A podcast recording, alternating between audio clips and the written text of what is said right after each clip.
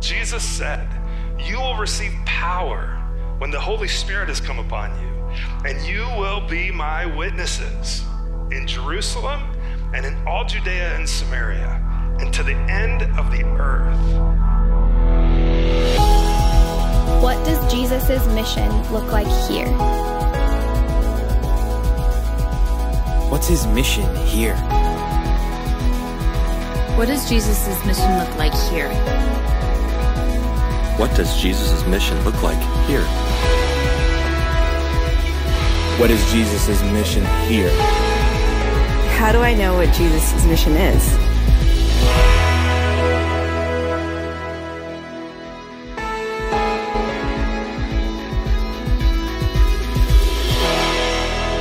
Well, good morning. Good to see you today. Uh, my name is Josh. I'm one of the pastors here, and uh, it's just good, good to see you. And if you, so if you don't know me, that's who I am. Pastor Dave is uh, out of town today. His uh, daughter Natalie graduated from IU this weekend, and so they're down celebrating that. And uh, so you can encourage encourage uh, he and Chris when they get back to a pretty exciting time for them in their lives. Uh, discovery class, Mike mentioned tonight. There's still time to sign up. So if you're interested in learning more, getting some free pizza, maybe you're just hungry, uh, five o'clock tonight, join us, and uh, we'll be just out in the commons. It'll, it'll be a good opportunity for you to ask questions or learn more about our church and uh, the Thrive Bunch. So many good things going on. Engage Sunday coming up. Um, parent child dedication next week during the second service. Just so many good things that God's doing. And uh, I'm excited about all of those. Well, today we're in Acts chapter 12. We're going to finish the uh, finish chapter 12 in the book of Acts, and uh, we're in this series working through the book of Acts. And uh, today we're going to talk. We're going to see the example of a guy named Herod, and in his pride, how uh, he suffered for his pride, and for all of us, how God calls us not to be proud, we're going to unpack what that means, but to be humble and how he wants us to be humble. It reminds me of the story of a pastor. He was leaving his church after um, a number of years there and going on to another opportunity. And uh, there was a woman after the service when it was announced she was crying and she came up and standing next to him and she was just weeping. And he said, Oh, it's going to be okay. And he put his, put his arm around her shoulder and he goes, I, I know God's going to have somebody a lot better than me for this church after I leave. And she kept crying and she looked at him. She goes, That's just it. The last three guys all said that, and everyone keeps getting worse. God, God has a way of bringing humility to us, doesn't He? Well, with, with that in mind, let me pray, and then uh, we're going to be in Acts chapter 12 this morning. Let's pray. Father, thank you for Jesus. Thank you for Jesus, who uh, is our humble King the one who uh, took the form of a servant, humbling himself, taking the place that you had assigned for him and knowing it and living it perfectly. Help us to have that same mind, Lord, in us. Help me to have that same mind in me. And uh, as we look at the example of Herod, uh, knowing that everything you've written, Lord, is for us, uh, for our good and for our benefit. So, an example for us to learn from. So, help us learn from it today and uh, help us kill our pride and have joy. Lord, we love you.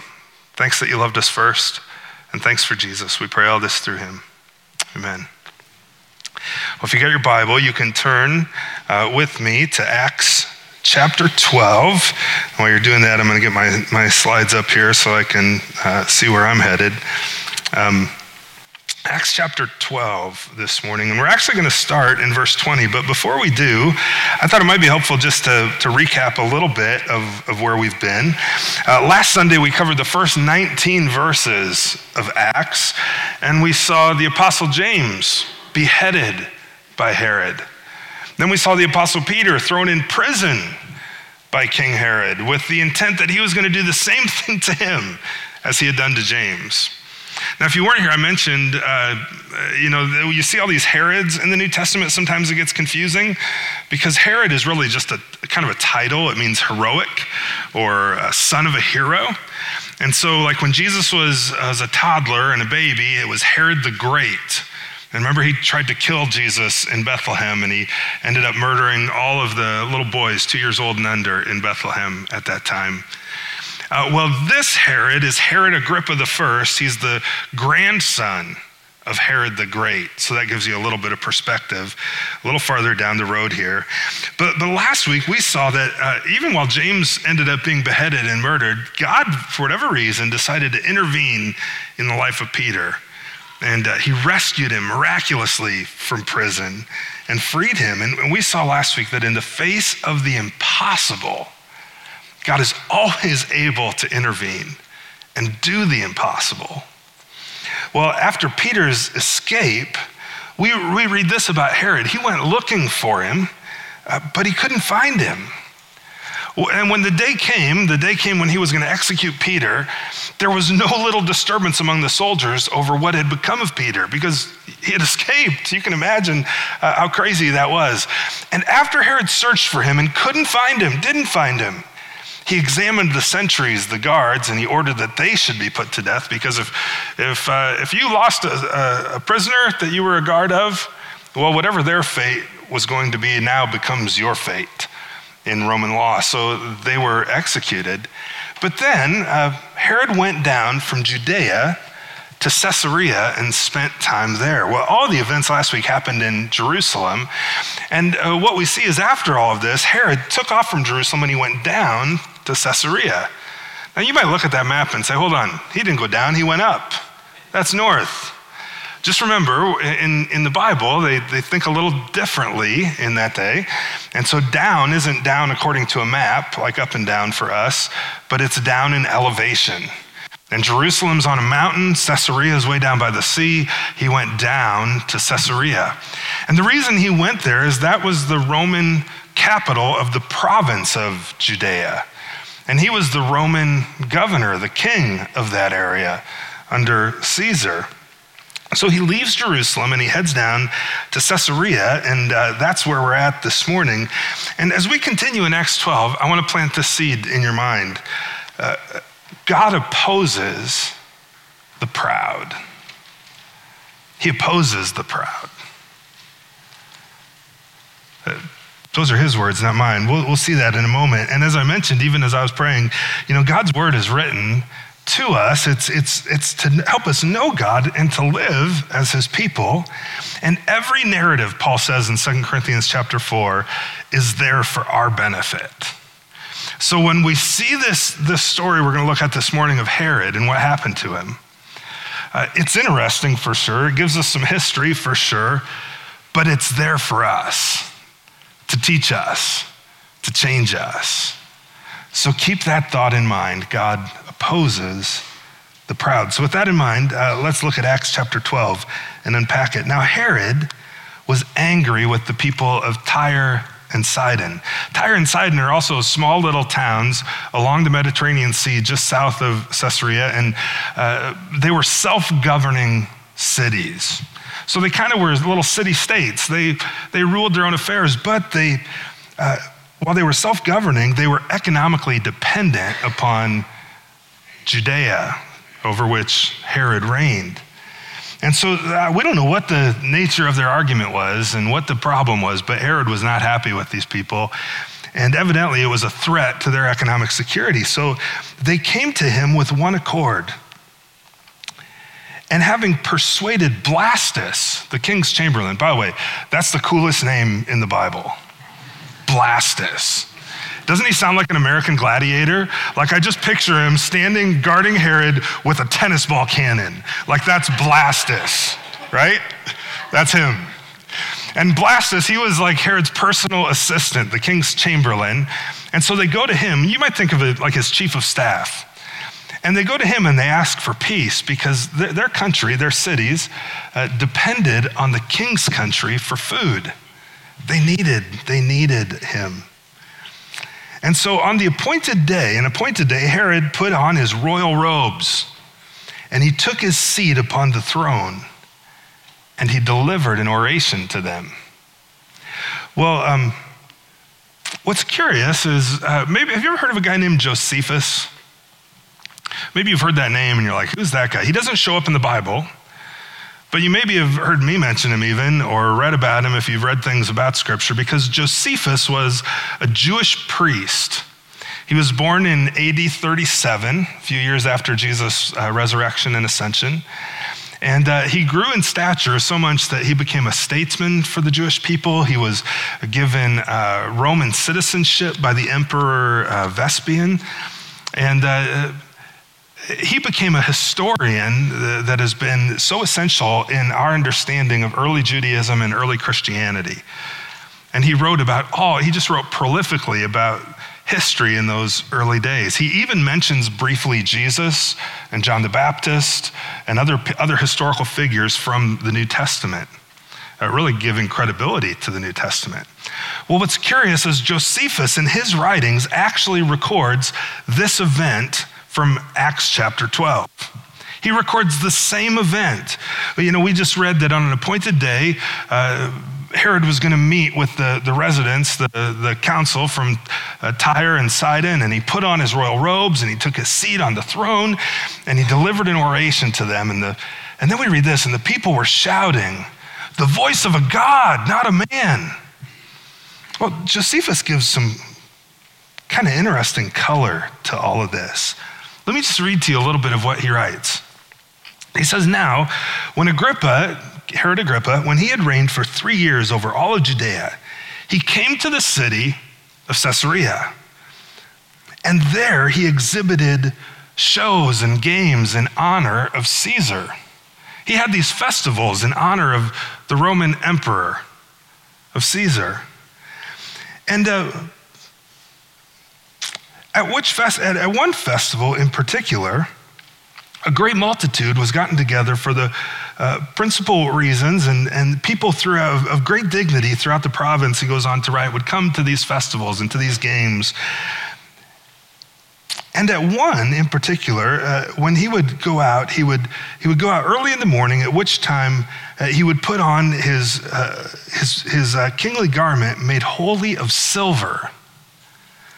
And when he did that, uh, early in the morning, the, the fresh reflection of the sun's rays upon it shone out in, in a surprising manner. It was so resplendent, Josephus writes, as to spread a horror over those who looked intently on it. And presently his flatterers cried out, one from one place and one from another. Though it wasn't for his good, they were trying to flatter him, he says. They were crying out that he was a god. And then they added, Oh, be merciful to us. well, why? Well, because they, they were dependent on him economically.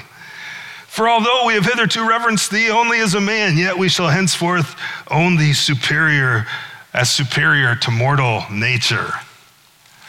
So Herod uh, comes out, and I don't have uh, kingly garments, but I do have a blanket from the glove box of my car. And Herod comes out, and he's dressed in his silver garments, and he shines from the sun, and he looks like a god. And everybody starts chanting to flatter him. Oh, the voice of a God, the voice of a God. And he just kind of soaks it in.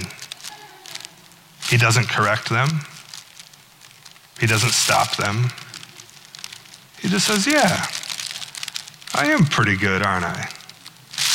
How about a little more? And that's Herod. Well, you can imagine. Uh, what did we say about uh, God's relationship to the proud? He opposes the proud, right? He opposes them, we read in Scripture. Well, let's look at God's response. Immediately, an angel of the Lord struck Herod down because he didn't give God the glory. And he was eaten by worms and breathed his last. But the word of God increased and multiplied. Here's how Josephus uh, references this event.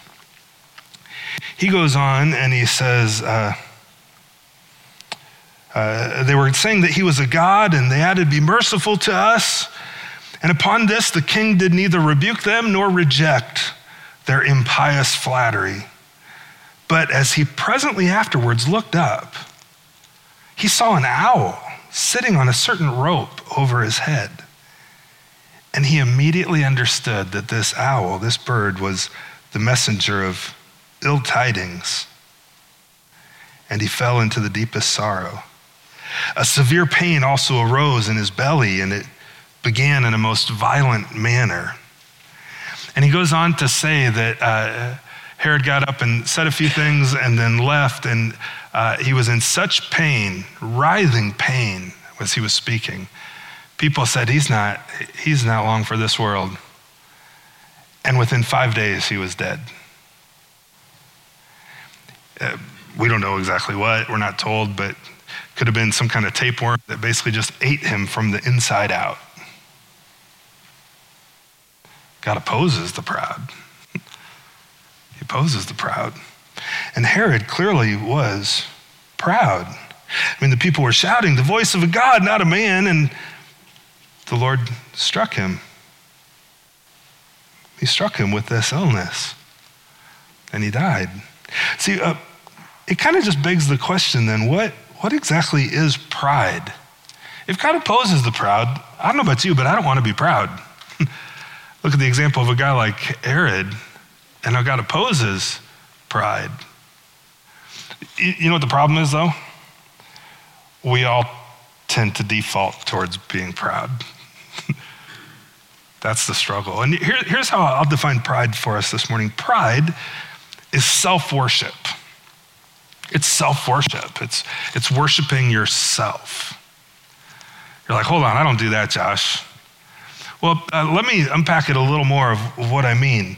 Uh, when I say pride is self worship, it's thinking about and esteeming yourself, whether in high ways or low ways, more than anyone else or any other thing. How do, we, how do you define worship? Worship is, uh, some have said it comes from the Old English word worthship, that it's ascribing worth to something. So when we sing and we worship together on a Sunday morning, and as we go about our lives uh, trying to honor Christ in our lives, we're, we're expressing, we're ascribing worth to Jesus, right?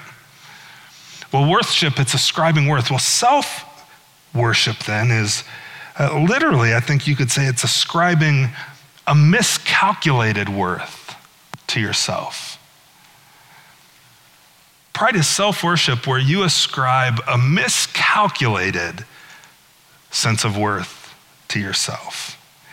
Note that definition because a lot of times when we think of pride, we tend to think only in terms of guys like Herod. You know, he's got his he's got his thermal blanket on and he's shining and he's excited about who he is and he's soaking all this up with great pride miscalculating his sense of worth as being higher than it really is, thinking and just, just accepting worship as a God. A lot of times when we think of pride, that's what we think of, isn't it? Oh man, that dude's got such an ego. He is so proud. Oh, I can't stand that woman. Right? You ever felt that way? But the flip side of that is also true. When I find myself in a mode of self pity, or, uh, or depression. You know, that's a, that's a reality of pride also. It's ascribing a miscalculated worth to myself. Whether it's high, like Herod, or whether it's low in the pit of self pity. On the high end, Herod gets eaten by worms. On the low end, you start singing to yourself, Nobody likes me, everybody hates me, guess I'll go eat worms. right? But you know, neither of those two assessments of yourself are true. You're not higher than God, like Herod tended to think. And you're not uh, on the level of worms either. You're actually humbly honored above every other creature in creation. You're, you and I are created in God's image. And He loves you, He values you, He, he sees great dignity and worth in you and in your life, whatever direction that's taken. And you have incredible worth to Him. But notice it's all in relation to God. And Herod's miscalculation was keeping God completely out of the picture. And sometimes for me, my miscalculation, when I find myself in myself like in that self-pity mode, right? I too have a miscalculation of my worth to God. And both are pride, and, and God opposes the proud. Now, that might sound harsh. You're like, so, Josh, what are you saying? I mean, I get it that he would oppose the proud of a guy like Herod, but what about when I'm, you're saying when I'm down, God opposes me? Well, I think uh, he does oppose our pride for sure. But I think he does it in relation to where we're at, right? Like, so with a guy like Herod, he's going to go after you or me if, if we're proud in that way. And he's going to kind of, he's not going to make any bones about knocking us down to, to get our attention. You don't understand? But when, we, when he finds us in uh, the mode of pride where we're, we're pitying ourselves, and well, then he comes alongside us like a good dad. And a good dad does both of those things, doesn't he? He kind of gets in your face when, when you're too, pri- too proud in a, in a high ego way, and he comes alongside you when you're proud in just a, a low self pity way. He comes gently alongside us in those cases, like he did, by the way, if, if Herod's our example, maybe of one example of God opposing the proud who thinks too highly of themselves, uh, uh, God's interactions with Elijah are an example of him coming alongside those who are proud, thinking too lowly of themselves. Elijah, the servant of the Lord, in uh, I think it's 1 Kings 17, somewhere in 1 Kings, I might have that reference wrong, I didn't jot it down. But he has. Um, he's come off just this incredible ministry success opposing the prophets of Baal, and then he takes off running, afraid of Jezebel. And he runs and he runs and he runs and he hides, and he gets to the point where he says, God, kill me now. I mean, he's on the he's on the doorstep of suicide. He really is. And God comes gently alongside him. He feeds him, he nurtures him, he helps him sleep. He gives him rest and he just whispers the truth to him. When God opposes you, then, in either case, it's not out of hatred for you and I, it's out of love for us. That's why he opposes the proud, because he loves us. And he wants us to, to not think too highly of ourselves and, and get all out of whack like Herod. And he also wants us to, to know how valuable we are, though, to him and then to live in that freedom.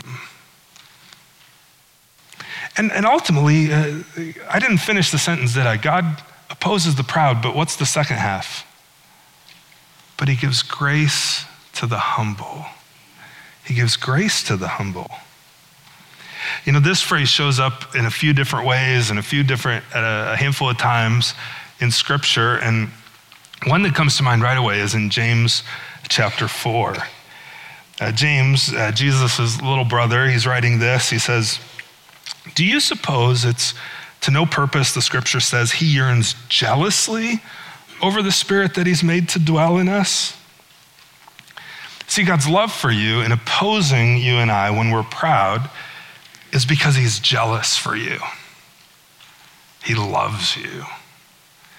And he doesn't want to see you in that spot. See, he yearns jealously over the spirit he's made to dwell in us.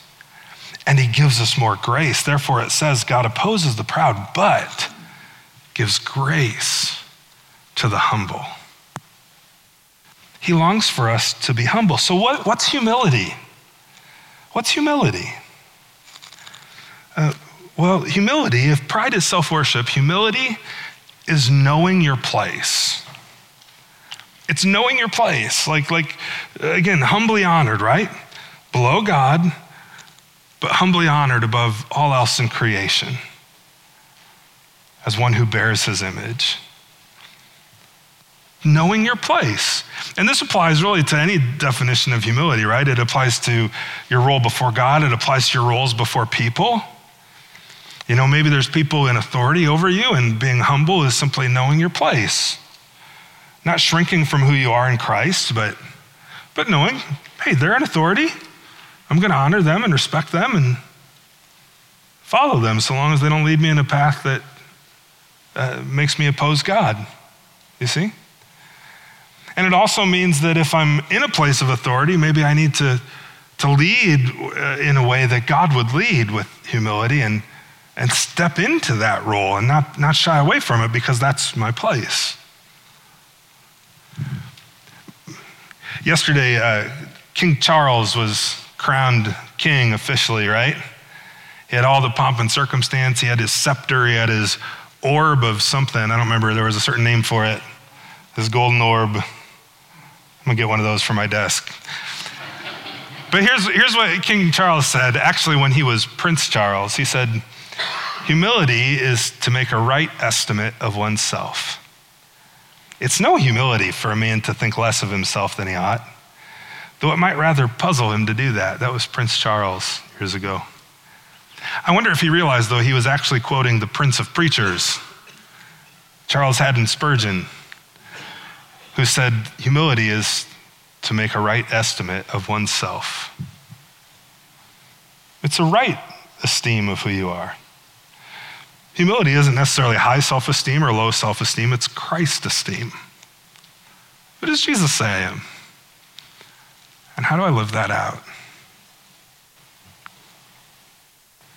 When Jesus humbled himself, as Paul writes in Philippians 2, what did he do? He, he took his place and he knew his place as appointed by the Father and he embraced it. Though he was God, he equated equality with God, not a thing to be grasped and held onto and exercise his ego, but he humbled himself, taking the form of a servant to love others. That's humility. Uh, some people think of themselves too high and they think they have a position they don't, as I mentioned, while others, uh, they struggle to step fully into the role they have, exerting a false humility. But true humility is just knowing your place.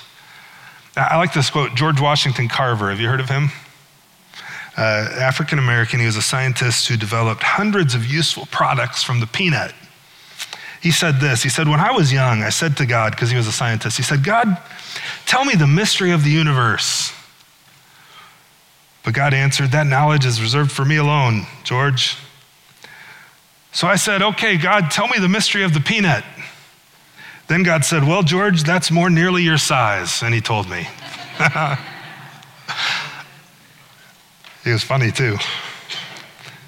Well, as it relates to humility, then, if, if God opposes the proud but gives grace to the humble, and pride is really a, a miscalculation, ascribing a miscalculation of worth to myself.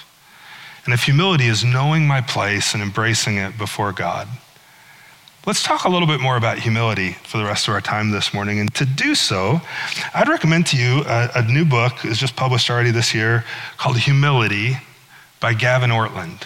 It's a short little book, really easy to read, um, lots of white space in there. So if you're you like those kinds of books, like me, you like this book. But you can pick it up actually in the Commons bookstore up by the cafe. Uh, we're selling them there for $10, which is our cost. If you got it on Amazon, it'd be about 13 um, so you can get one of those. We don't have like a point of sale out there, but just these envelopes. You can uh, put your cash in there and stick it in a box. And if you're interested, you might pick it up. But uh, defines humility as self forgetfulness that leads to joy. That's another great definition of humility. In his introduction to this book, he rightly points out that uh, humility isn't hiding it's not hiding. It's not hiding your gifts, your abilities, your talents. Sometimes we tend to think that's what humility is. Humility is also not self hatred or self contempt. Sometimes we think that's humility. That's just false humility. He also writes humility is not weakness. Being humble doesn't mean you're weak, it means you know your place. He, writes this actually in his intro. He says, We often think of humility as a somewhat dreary virtue. Do you ever feel that way? Oh, humility. Uh, I guess I got to be humble. We know we need it, but we don't expect it to be much fun, he writes. he writes this He says, I remember hearing a talk on humility at youth group. The speaker opened with dutiful reluctance. He said, I know we don't really enjoy this topic, but we need to talk about it anyway. this is how many of us think, he says. Humility is important, but strictly as duty, it's like paying our taxes or going to the dentist. Interestingly, he says, uh, C.S. Lewis argued the opposite. To get even near humility, even for a moment, is like a drink of cold water to a man in the desert. Tim Keller preached something somewhere. There's nothing more relaxing than humility. As he explained, pride grumbles at everything, but humility can joyfully receive life as a gift. So perhaps we get it backwards, he says. We think humility is an impossible burden, but in reality, it's light as a feather. It's pride that makes life gray and drab, but humility brings out the color. I think that's a great statement. Uh, humility, then, it's the pursuit of joy. It's self forgetfulness that leads to joy. Which means if, if you want joy, do you want joy? I, I do. It means killing your pride. If you kill your pride, God opposes the proud but gives grace to the humble. So if you really want joy, eh, kill your pride and you'll get true joy. Well, uh, with the rest of our time, as we talk about what this means to kill our pride, so that we're not either eaten by worms like Herod or found, find ourselves eating worms like the one in the corner singing that song. Uh, thankfully, Ortlund actually has an entire chapter on killing your pride, and I'm just going to shamelessly steal from it for the rest of the morning. Sound good? So, everything you hear here doesn't originate with me, but it's things that uh, I've been learning as I've read this book uh, a couple months ago. And uh, I think it's helpful, so I just want to share it with you. So we're going to work through it. He lists them in no particular order. We're going to move quick, but you can get more if you uh, decide to pick up this book. Uh, so, first, one of the ways he says to kill pride is to work at listening. You know, and uh, he mentioned C.S. Lewis. In Mere Christianity, C.S. Lewis gives a great description of a humble person. Here's what Lewis writes He says, Do not imagine that if you meet a really humble man, he will be what most people call humble nowadays. He won't be a sort of greasy, swarmy person who's always telling you that, of course, he's a nobody. Probably all that you're going to think of him is that he seemed a cheerful, intelligent chap who took a real interest in what you said. If you do dislike him, it will be because you feel a little envious of anyone who seems to enjoy life so easily he won't be thinking about humility. He won't be thinking about himself at all. It's a great illustration of a humble person. He pinpoints kind of just a refreshing quality of somebody who's humble. You know, they, they listen. If you want to work at killing your pride and embracing humility, work at listening.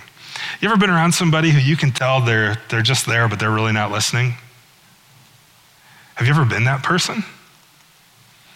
I think we can all answer yes to both of those, can't we?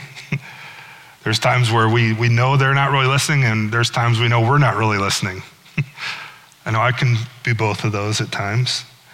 But that person who's not listening, sometimes it's us, misses all the nuances. They filter everything you say through their categories, and sometimes they just move on to something else, or sometimes they jump to conclusions without totally hearing your point you might find it impossible to alter their perspective with new information because they're not humble. But humility is just the opposite. It's, it sharpens your attention to the vividness, Ortlund writes, of what's around you, including the perspectives and thoughts of other people. To be an intelligent chap who really took an interest in what you said, as Lewis would say. That's why I think James writes this Know this, my beloved brothers, let every person be quick to hear, slow to speak, and slow to anger. It's wonderful to talk to a person like that, isn't it? And kind of the old adage, you know, God gave us two ears and one mouth. So be quick to listen. That's one way to kill your pride.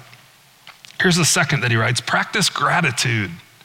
Practice gratitude practicing intentional gratitude, it draws your attention to the blessings of your life. It really does. Even on the worst days, there are things to be grateful for. There really are. You know, a lot of times, uh, maybe we tend to see the glass as half empty. And we're, we're instinctively drawn to whatever it is we lack or that we don't have. I know if I only had this, then my life would be better. But when you intentionally practice gratitude, what happens? You, you start intentionally seeing the glass half full instead of half empty. And you intentionally rejoice in what you've been given, not in what you're lacking. And, and that attitude just it changes life. I mean, there's, there's, there's actually physical medical research that just shows a person who focuses on being thankful, their blood pressure goes down, their, their life is full of greater joy. Work on gratitude. Uh, God's word says this uh, rejoice always. Always. Pray without ceasing, and in everything, give thanks, for this is the will of God in Christ Jesus for you. Here's a third way to kill your pride learn from criticism. Uh,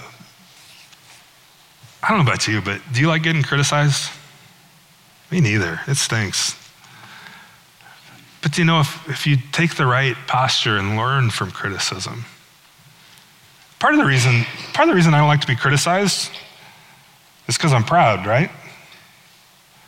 Well, I got it right. What are you criticizing me for? Maybe you're wrong. you ever, you, I don't think I've ever said that to somebody, but have you ever felt that? Like yourself? Maybe you've never said it either, but learn from criticism. Make it your practice to assume that even if it's totally off base, there's probably something there to learn from, from it. Um, we can usually uh, learn from most criticism. Our instinctive habit, uh, Ortlund writes, tends to be to stiff arm and reject criticism because it hurts. And to be sure, there are some forms of criticism we should simply ignore, especially criticism that's hateful, dishonest, or demeaning. But most of it we can learn from, even if they're mostly wrong there's usually something you can get from it. The Bible has a ton to say about this. For example, uh, Proverbs 15 whoever ignores instruction despises himself, but he who listens to reproof gains intelligence. Or the way of a fool is right in his own eyes, but a wise man, he listens to advice. So when you find yourself criticized, learn from it. Ask yourself, what can I learn from this? A mentor of mine once told me, uh, turn your critics into coaches. Turn your critics into coaches. Number four, we got to move quicker here. Uh, cultivate the enjoyment of life. That's another way to kill your pride. Enjoy life and cultivate enjoyment. You know, humility can fully embrace the proper enjoyment of all the good things God has given to us from food to sleep to sex to vacation to throwing a frisbee to a walk in the rain to laughing at a good joke. Now, some of those things, obviously, God's given prescription for how those things are to be enjoyed, like sex and other, other things one man, one woman, one lifetime, right? But they've been given to us for enjoyment. Enjoy them. Enjoy life. Uh, as for the rich in this present age, Paul writes, charge them not to be haughty, don't be proud nor to set their hopes on the uncertainty of riches, but on God, who richly provides us with how many things to enjoy? Everything. With everything to enjoy. You know, it might seem odd to speak of enjoying life as a cure for, uh, for pride and uh, help for humility, but uh, there is, there's this uh, profound association between enjoying life and true humility, of knowing your place. God's made us bodily creatures, and so all of life is a good gift from Him. It is.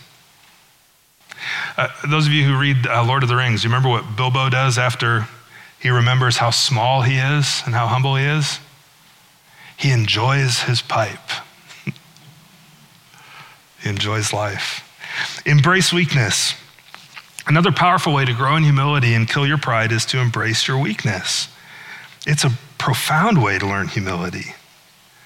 It teaches us to rely on other people. It reminds us we don't have to be good at everything. Because you know what? You and I are not good at everything. most of you are really good, all of you actually, are really good at something I'm not good at. And that's, if I'm, if I'm proud, that's a threat. If I'm humble, that's something to rejoice in. It's wonderful to just be able to say, you know what? I'm not very good at that. And that's okay. And sometimes even to say, you know what, I'm not very good at this, but I'm going to go ahead and do it anyway. and that's okay. Embrace weakness. Paul also writes about this. He said, God said to him, My grace is sufficient for you. My power is made perfect in weakness. Therefore, Paul says, I will boast all the more gladly of my weaknesses so that the power of Christ will rest upon me. For the sake of Christ, then, I'm content with weakness, insults, hardships, persecutions, and calamities. For when I'm weak, then I'm strong. Recognize that you are weak at some things, and it's okay to be weak at some things. That will, begin to kill your pride and foster humility. Uh, number six, laugh at yourself. Now, there's ways to laugh at yourself that should be avoided, right? I mean, humility is never self contempt or self shaming. On the other hand, there's a way to laugh at yourself that, that's really healthy and gives life. And if you, if you, if you can't laugh at yourself, uh, really, sometimes that, really, that's, that's pride, isn't it? It's ascribing a wrong sense of worth to myself. Because, you know, sometimes I do really stupid things. And if somebody else had done what I did, I would laugh. So it's okay to laugh at myself. D.L. Moody used to say, Be humble lest you stumble. laugh at yourself. Uh, here's another one, real practical one. Visit a cemetery. You ever walked through a cemetery and read the names and dates on the tombstones? Sounds a bit morbid, but it kind of gives you a vivid reminder of something that's true. Everyone dies.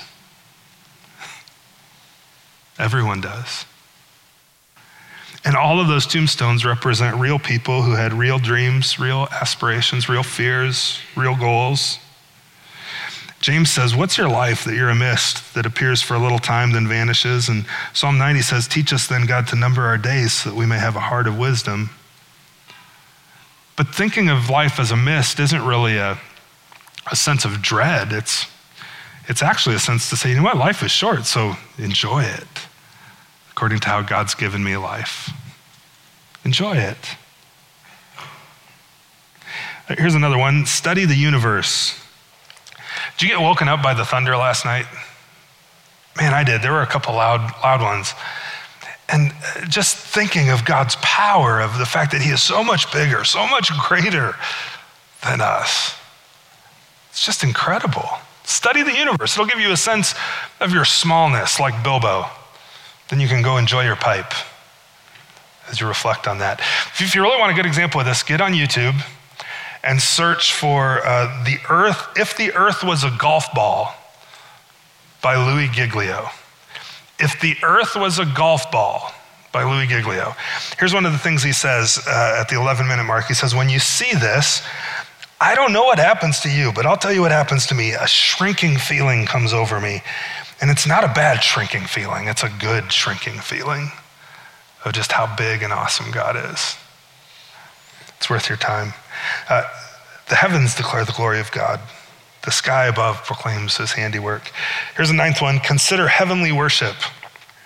If you ever find yourself, uh, Ortlund writes about this, he says, When I find myself struggling, like coming in on a Sunday morning to worship and to really engage, one of the things I do is I start to consider heavenly worship and the fact that the angels, right in this moment, are around the throne worshiping Jesus.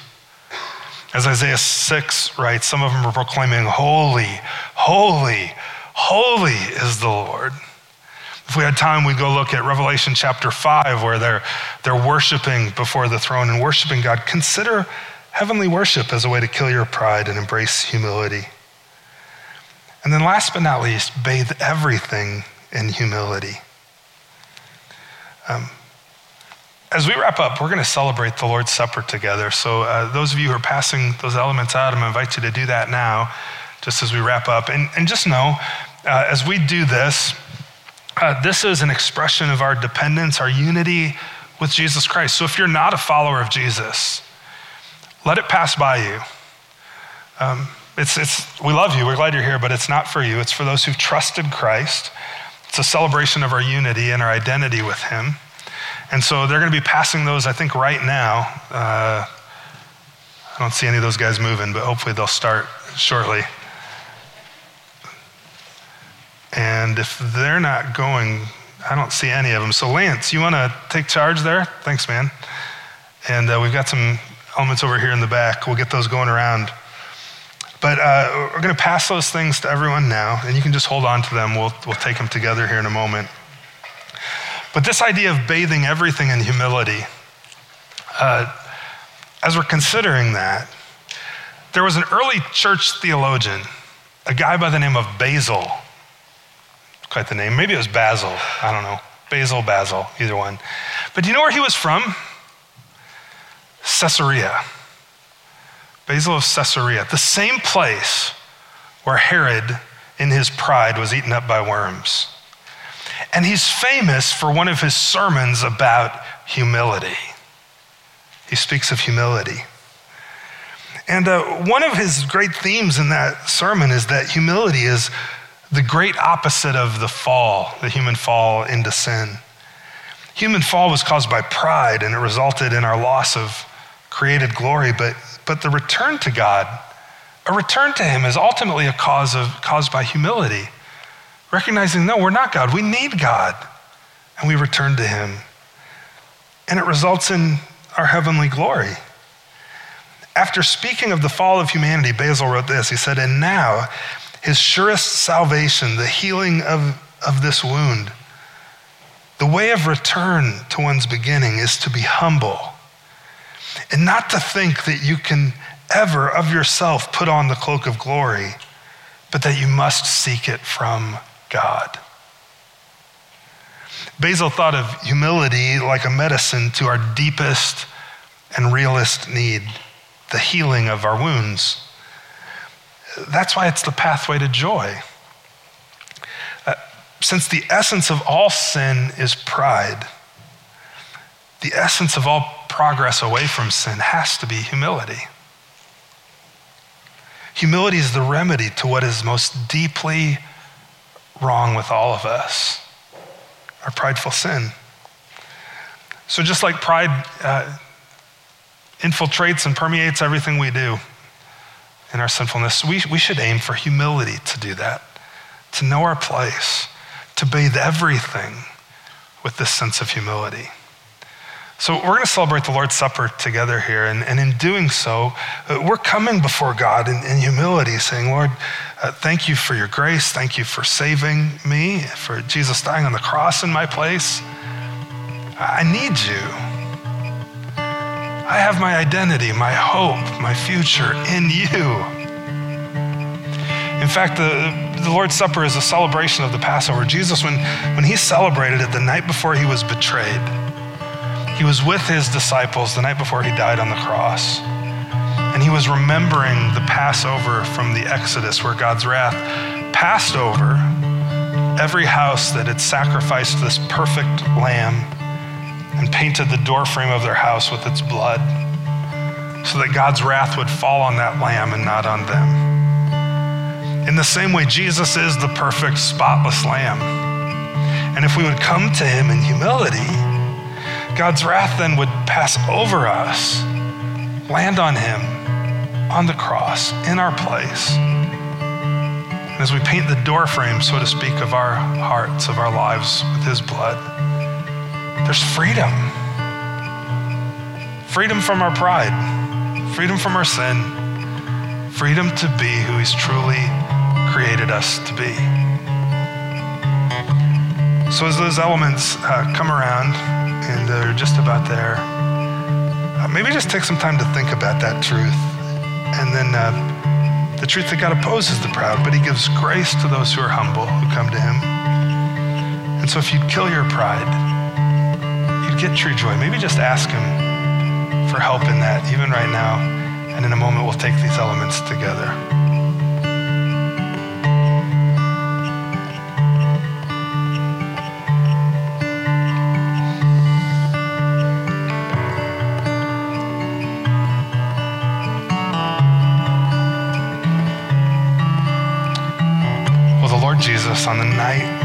Was betrayed. He took bread, and when he had given thanks, he broke it. And he said, This is my body, which is for you. So do this remembering me.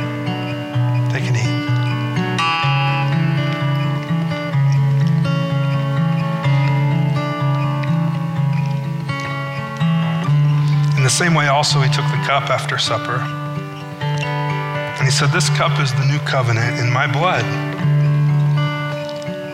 So, as often as you drink of it, do it remembering me. Let's take and drink remembering Christ. Father, thank you for Jesus. Thank you for Jesus, your great humility to come and to not equate equality, your deity, as something to be held onto and grasped and lorded over us, but you humbled yourself and took your place as a servant to us. To die on the cross in our place, to give joy and freedom and salvation to any who would come to you in humility. So, Lord, help us to live in that, to be killing our pride and pursuing the same humility you had and lived with. And in so doing, Lord, you give us life that's abundant and full of joy. Pray that for my friends. I pray that for myself. Help us, I pray, in Jesus' name.